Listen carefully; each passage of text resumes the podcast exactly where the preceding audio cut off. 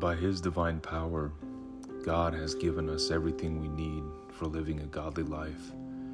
We have received all of this by coming to know Him, the one who called us to Himself by means of His marvelous glory and excellence. 2 Peter chapter 1 verse 3.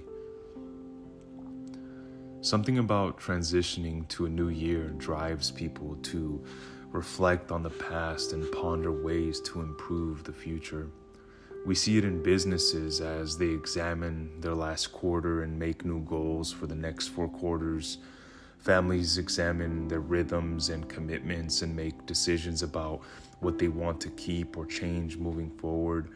And people personally inspect their health and fitness levels and make plans for personal growth for the upcoming year. What typically happens next, though, can be rather disappointing.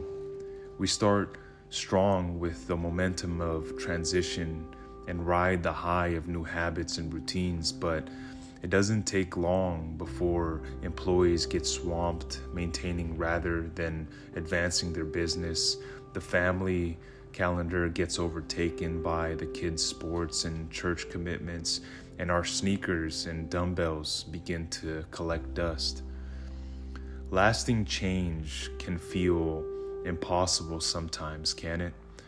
It only adds to our discouragement when we fail to meet our goals, keep our promises, or honor our commitments.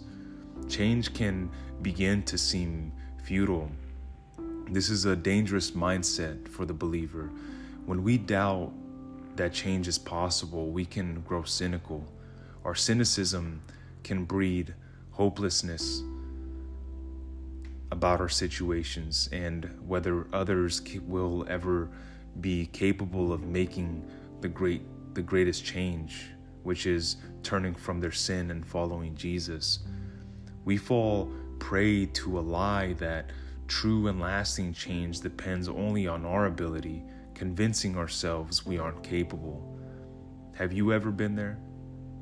This is why I have so much love for Peter's words from our key, our key verse. Peter lived the reality of this human experience, this tension of desiring change and wanting to live a fruitful life, but not quite hitting the mark. To put it the way Jesus said in another reminder to our friend Peter, our spirits are willing, but our flesh is oh also weak.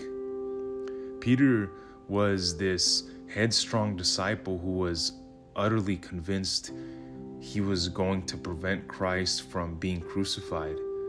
Jesus, coincidentally, called him Satan and rebuked him for this. He was also the disciple who claimed to Jesus that if everyone else abandoned him, he would be willing to go to prison and die for him. Still not quite understanding Jesus' plan for salvation in an ill fitting attempt to protect Jesus, Peter sliced off the ear of one of the high priest's servants. Finally, as Christ was taken to be crucified just as he said he would never do, Peter denied knowing Jesus three times. But we see from his writings in 2 Peter that people can change. Peter finally acknowledged and accepted that the power to change and live anything that remotely resembles a Christ like life comes from God's divine power, not our own. And we need that reminder as we seek to make changes in the new year, too. Our strength, grit, and sheer will won't be enough to make lasting changes. God has given us everything we need to live a changed life, a life that is pleasing to Him, and we receive this by coming to know Him. By the power of the Holy Spirit, change, true change that brings glory to God, is possible. Let's pray. Dear Lord, thank you for giving your people a desire to make positive changes. We know every good thing about us is a gift from you.